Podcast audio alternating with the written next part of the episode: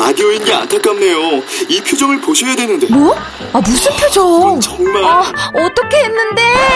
KBS 라디오 7개 채널에서 제공하는 최고급 정보들을 사진과 기사 그리고 영상으로 확인하실 수 있습니다. 읽는 라디오 KBS 라디오 홈페이지 라디오.kbs.co.kr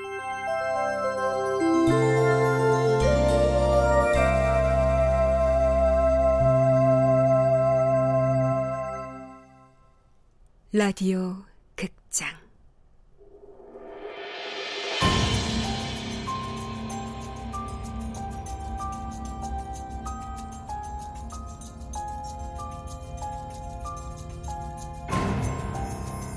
해마 도시.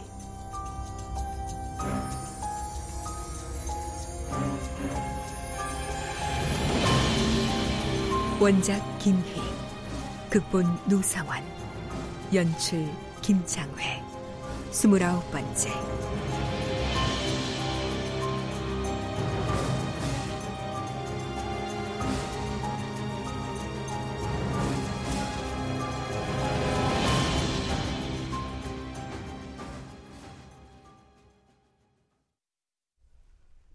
PC 앞에 무연히 앉아있던 박영원은 인터넷에 접속해 오랜만에 미니 홈페이지를 열었다. 사진첩에 있는 사진들을 모두 지워버리자는 생각이 불쑥 들었다. 아내와 함께했던 행복했던 순간들도 모두. 박영원은 홈피의 방명록을 열었다. 최근에 다녀간 사람이 있네? 비밀번호가 걸려있는 비밀글에 비밀번호를 입력하고 글을 열었다. 또 다른 나 박영원 씨에게 또 다른 나 박영원? 안녕하십니까. 난 약 3년 동안 당신의 몸속에서 마윤수란 이름으로 살던 나입니다. 이렇게 말하고 보니 내가 당신의 몸뚱이를 마치 숙주 삼았을. 마윤수. 마윤수가 남긴 글이야. 마윤수라니. 박영호는 두 눈도 입도 크게 연 채 얼어버렸다. 날 잊지 마세요. 3년 동안 나였던 날 말입니다. 당신의 3년 동안의 흔적이자 존재며 피며 삶이었으니까. 한 남자의 거친 숨소리와 절규를 들은 기분은 끔찍했다. 그의 글 속에는 국진원과 정선화에게서 들은 마윤수의 이야기가 고스란히 들어 있었다.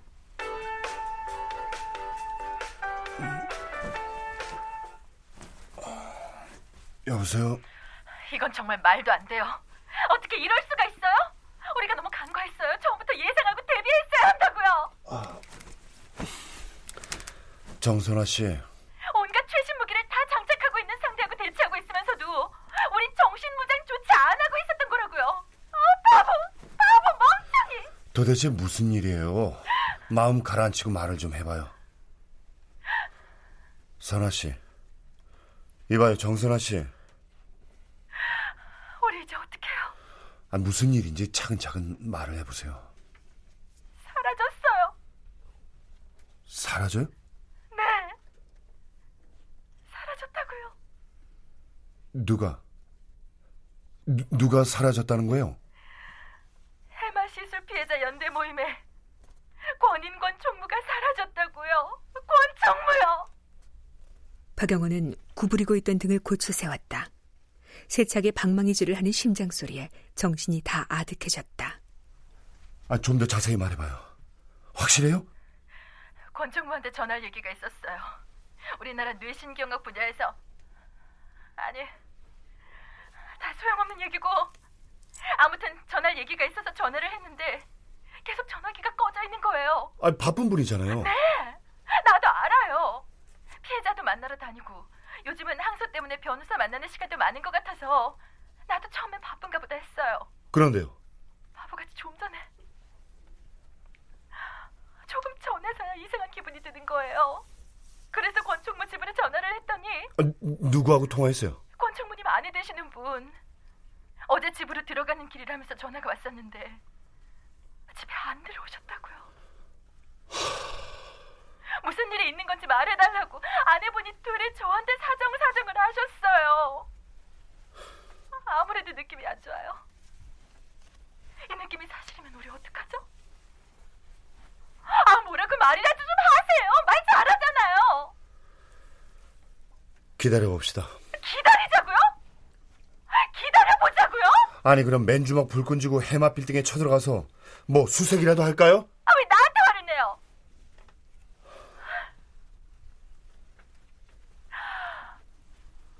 우리가 너무 어리석었어요. 박영원 씨, 잡시다. 어차피 오늘은 틀렸어요. 박영원은 일방적으로 정선화의 통화를 끊었다. 불길한 느낌은 길한 느낌보다 언제나 승률이 높다. 그건 어쩜 변하지 않는 인생의 법칙일지도 모른다고 박영원은 생각했다. 강직하고 진실했던 권총무의 인상이 눈앞에 아른거렸다. 모순된 판결일 뿐이며 한마디로 눈치 보기식 판결이라 아니할 수 없습니다. 분노를 금할 수가 없습니다. 우리는 끝까지 싸워서 진실을 밝힐 것입니다. 우리는 포기하지 않습니다. 비장하게 뜻을 굽히지 않을 것 같던 권총무가 사라졌다.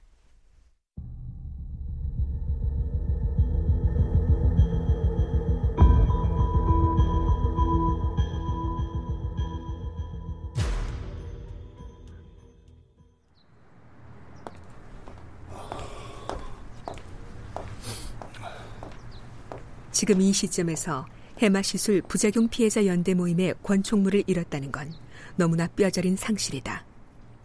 박영원은 갑자기 부모의 손을 놓쳐버린 미아가 된 기분이 들었다.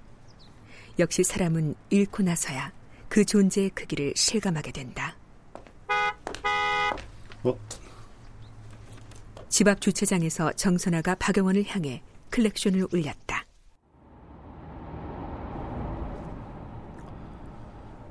잠 좀 잤어요? 잠을 좀 자면 몰골이 이 정도는 아니겠죠. 나 출근시켜 주려고 출동한 것 같진 않고. 무서워요. 다 물거품이 돼버릴까 봐. 이러다 세상 사람들 다 좀비가 되는 건 아니겠죠? 권총문 아직 소식 없어요? 아내 되는 분하고 통화하고 나오는 길이에요. 아직이에요. 기다려 봅시다. 희망 고문하지 말아요. 눈꽃만큼의 위로도 안 된다고요. 그렇게 많은 사례를 보고 수집하고 정리했으면서 똑같은 패턴이잖아요.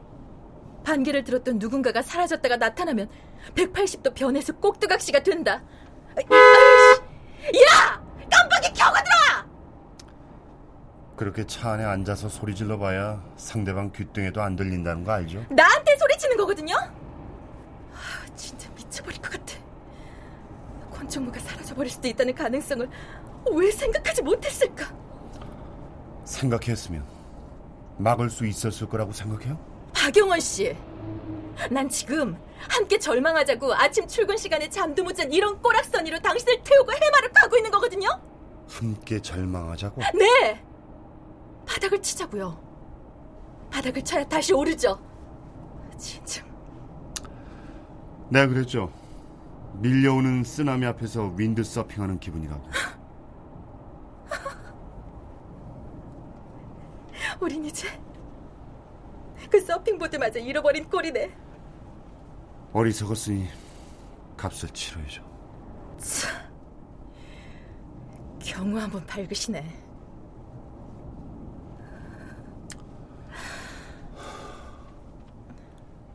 권총무가 나타나는 게 두려워요. 내 말 무슨 말인지 알죠?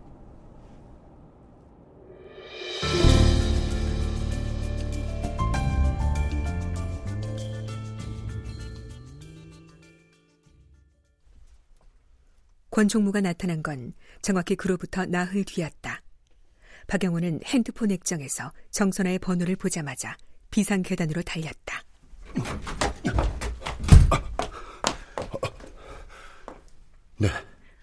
권총무가 나타났어요. 박영호는 아무것도 물을 수가 없었다.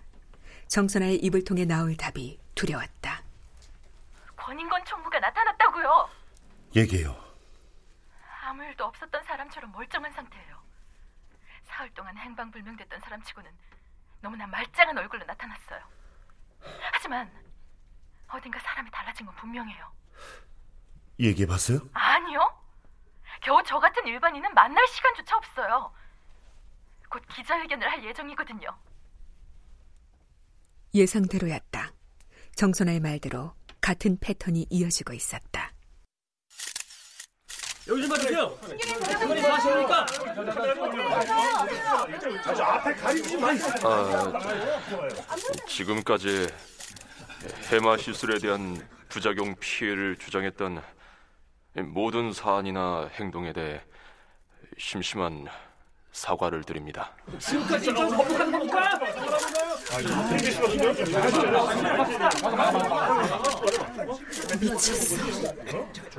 미쳤어. 정말 미친 거야. 아, 저는 그동안 해마 클리닉 센터를 상대로 벌여온 소송 준비에 깊은 회의를 느끼며 지금까지 거짓 주장과 조작된 피해 사례로 사회에 큰 무리를 일으킨 점에 대해 너그러운 용서를 구하는 바입니다.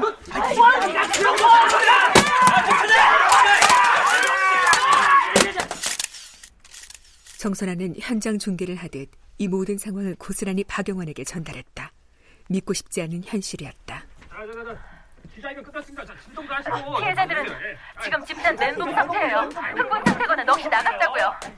어떻게 사람이 저렇게 하루아침에 그 많은 사례를 직접 듣고 읽어놓고도 내 눈으로 보는데도 믿을 수가 없어요. 사람은 분명 어제 그 사람인데 눈빛이 달라요. 다른 건 다 내가 알던 권총무인데 눈빛은 눈빛은 내가 알고 있던 권총무의 눈빛이 아니에요. 저 선아 씨, 일단 전화 끊을게요.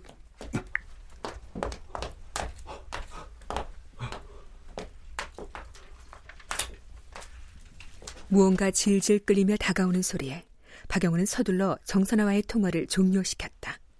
숨을 죽이고 있는 사이 청소부의 모습이 나타났다. 아, 이제 수고하십니다. 안도의 숨을 길게 내쉬던 박영호는 이내 다시 숨을 삼켜버리고 말았다. 이상하게도 청소부의 얼굴에서 눈을 뗄 수가 없었다. 누구지? 예전에 내가 알던 사람인가? 잃어버린 과거 어디쯤? 아니면 마윤수와 알던 누구? 모자챙 아래로 살짝 드러난 이마. 정확히는 미간에 콩알 만한 점이 박영원의 시선을 잡아당겼다. 아, 정말 수고 많으십니다. 예. 아, 예. 박영원은 인사를 건네며 청소부의 얼굴 정면을 훔쳐보았다. 낯익은 얼굴이었다. 화장실이나 로비나 복도에서 몇 번 스쳤을 때와는 전혀 다른 느낌이었다. 혹시 급하게 바지 주머니에서 지갑을 꺼내 언젠가 정선아가 좋았던 그녀의 오빠 사진을 꺼냈다. 찬찬히 사진 속 모습과 비교해 보았다. 나이는 얼추 비슷할 것 같았다. 40 중반쯤.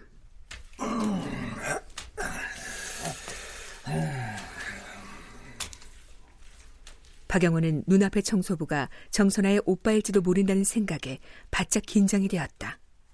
순간 정선아의 기뻐 놀라는 표정이 눈앞에 그려졌다. 청소부를 따라 몇 걸음 내려가던 박영화는 자신도 모르게 청소부의 모자를 획 벗겨버렸다. 아, 뭐, 뭐 뭡니까?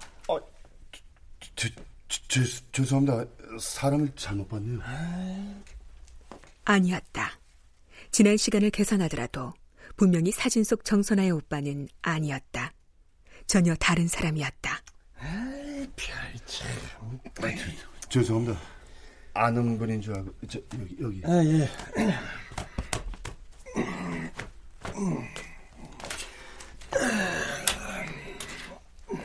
한 계단 위로 다리를 올리던 박영환이 흠칫 뒤를 돌아보았다. 아무래도 낯익은 이목구비에 체격까지. 어, 어, 박영환은 숨을 삼킨 뒤 자신도 모르게 입을 벌렸다.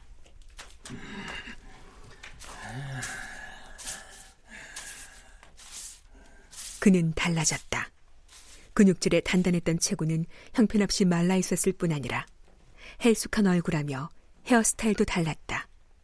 청소 작업복까지 입고 있으니 더 다른 사람처럼 보였지만 박영원은 알았다. 더군다나 미간에 콩알 만한 점을 가진 사람은 흔한 게 아니었다. 구종일 사장의 운전기사. 3년 전 네가 행방불명됐던 그 시점에 그 작자도 사라졌어. 행방불명이라던 구종일 사장의 운전기사가 눈앞에 있었다.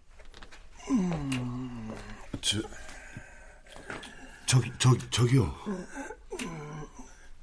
예, 예? 나 기억 아, 안 나요? 어, 우리 해마 클리닉의 상담사님 아니십니까? 저 모, 모르겠어요? 예, 그 저기 무슨 일 때문에? 아, 아 아니요. 아 아니요 됐습니다. 이, 일하세요. 아유 예. 예. 음. 연기하는 건 아닐까? 아니야. 연기는 아니야. 자기가 케이를 죽였다는 사실도 함께 안매장한 나 박영원도 전혀 기억 못하는 눈빛이야. 연기가 아니야. 편집된 거야.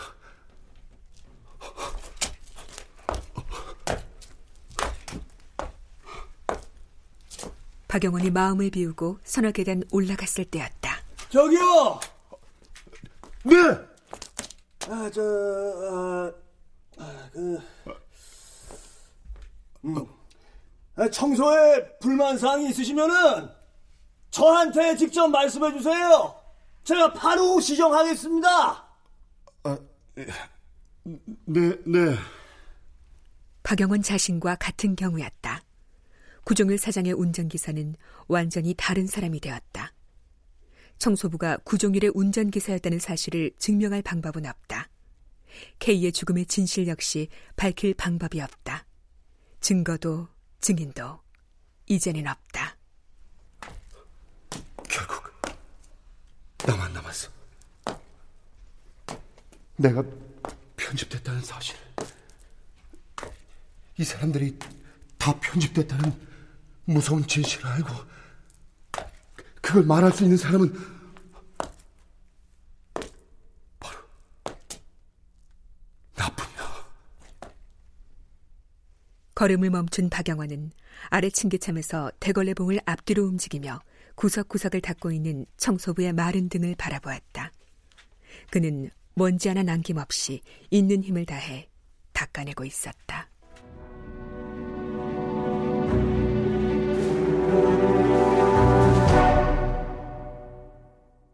출연 원우섭, 안소희, 이승준, 공준호, 이규창. 해설 강규리. 음악 박복규. 효과 안익수 노동걸 윤미원 기술 이진세